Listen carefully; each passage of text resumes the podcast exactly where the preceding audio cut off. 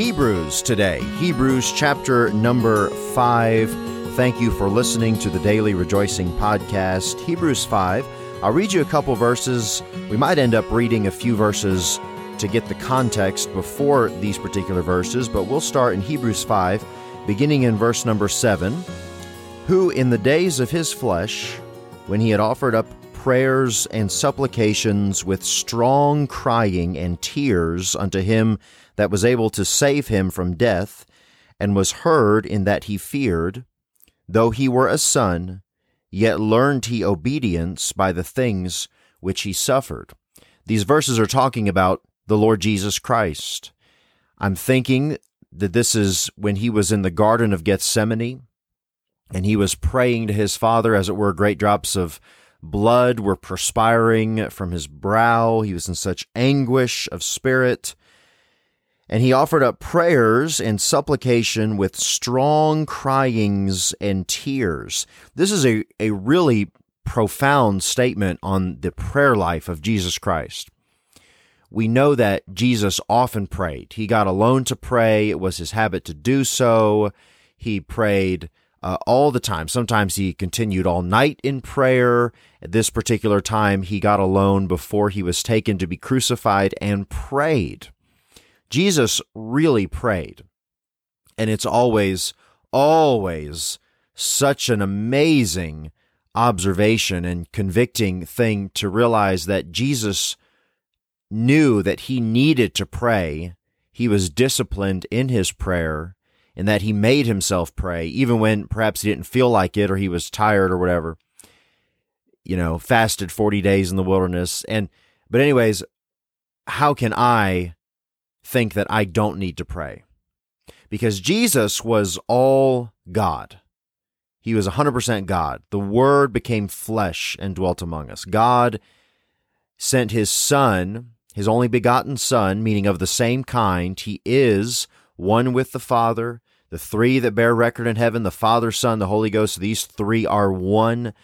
They're one. And so Jesus saying he was one with the Father, he was God, he came down, and yet he was also at the same time all man.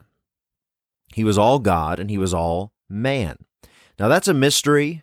We can't really understand that, although the Bible teaches us a lot about it. We can study it and learn about it and have some knowledge about that but I don't know to truly grasp that. I don't know if that's really possible. Perhaps it is, but I've, I'm not there yet. Maybe you are, but I believe it. I believe it. All God and all man. And being all God and all man, he had, as God, the full uh, grasp, the full power of omniscience. He knew everything, his omnipotence. He could do anything. And yet at the same time, we know that he also learned. Like in Luke chapter 2, it said he he grew in wisdom and stature and in favor with God and man. So he he grew, he learned. And it's really something. So here in Hebrews chapter number 5 with all that in mind, the context is Jesus qualifying as our high priest. As our high priest, Christ uh, is is so able to offer sacrifice, one time offer sacrifice for our sins. He's our priest. He went to the Father on our behalf and he offered sacrifice for sin. And it says here in Hebrews 5 that other priests that there were back in the Old Testament, all before Jesus Christ, every priest to come before him had to offer a sacrifice for both himself and for the sins of the people because other high priests all were sinners. Jesus is the only sinless priest that ever came along because, of course, he was born sinless and he lived sinless. He was born perfect and he lived perfect. He was not born a sinner and he never committed a sin to become a sinner, unlike us, who were both born into sins and committed sins. Jesus Christ, when he offered a sacrifice for our sins, never had to offer a sacrifice first for himself. And Jesus, when he offered sacrifice of himself for sins, uh, he was a, a high priest which could do that once for all. Didn't have to continue to go and offer the blood of goats and calves and bulls and all that th- and all that those things that th- those particular different sacrifices for him and for the people because his perfect sacrifice once and for all took sins away. So that's the context here. I'll read you a verse that I'm sure you've heard, Hebrews 4:15, just a few verses up from the ones we read. For we have not an high priest which cannot be touched with the feeling of our infirmities, but was in all points tempted like as we are, yet without sin.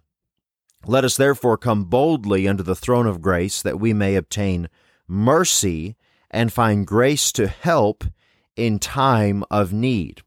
So, in all points, everything that you're experiencing as a person, as a man, as, as a human being, mankind, Christ also endured those same temptations, those same sufferings, those same temptations to do different things, those same weaknesses, but yet without sin.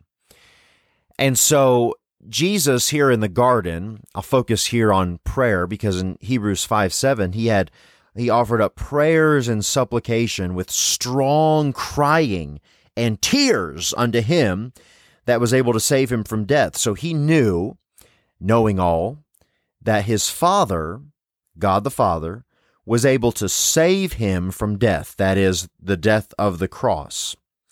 There are many places in the Bible where it says that Jesus did not personally want to have to go to the cross. Now, don't misunderstand that. He went willingly.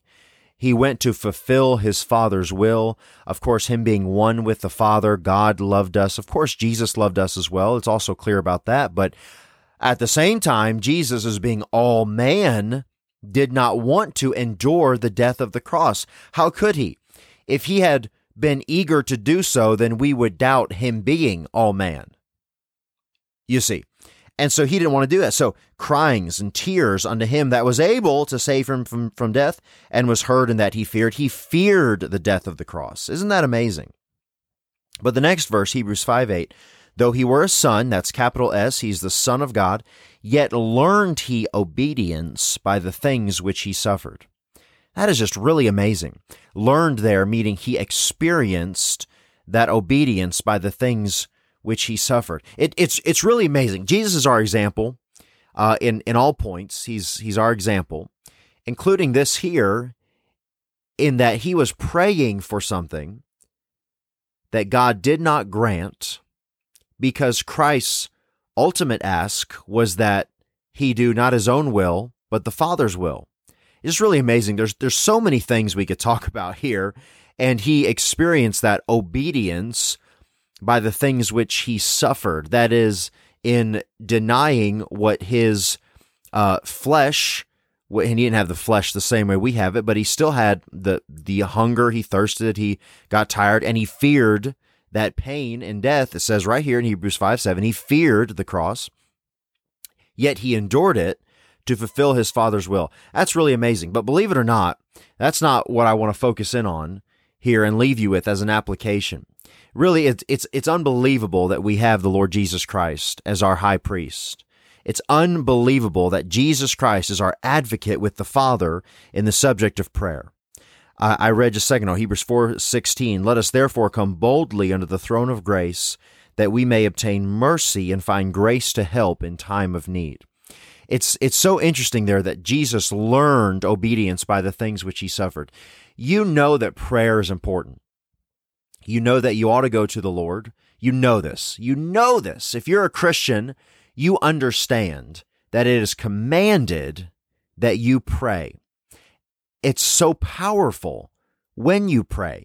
You touch the hand of God, the arm of God, and you gain the heart of God when you pray in the will of God with the word of God open. I mean, and yet, how often do we neglect praying?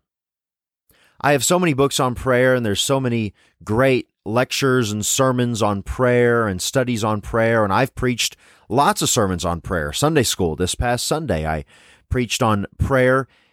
And yet, listen to this now. This is this is the point of today's lesson. The best way for you to learn how to pray is simply by praying. There are some things that you just can never really grasp, never really understand, no matter how well read you are on the subject until you go ahead and you do it. And prayer is one of those things. You should study prayer. You should study what the Bible says about prayer. We just did that a little bit here.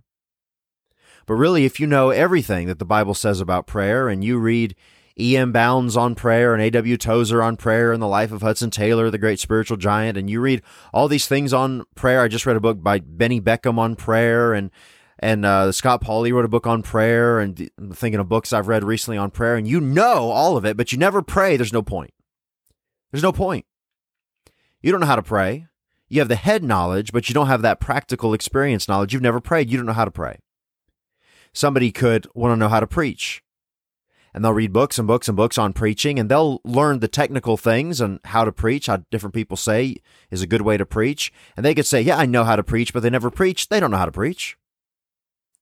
You only get better at something and you only really know how to do something like spiritual discipline like this, like preaching, praying, witnessing, by go ahead and going ahead and doing it. I challenge you today. This is the point of the podcast. I challenge you today. You know how to pray, or you know to pray. You've got to pray you need to pray. When was the last time you spent more than just a moment or two in prayer? You must pray. Jesus, with prayers and supplications, with strong crying and tears, prayed to his Father. Again, if Jesus needed to pray, how much more do we need to pray? If you want to get better at prayer, pray today.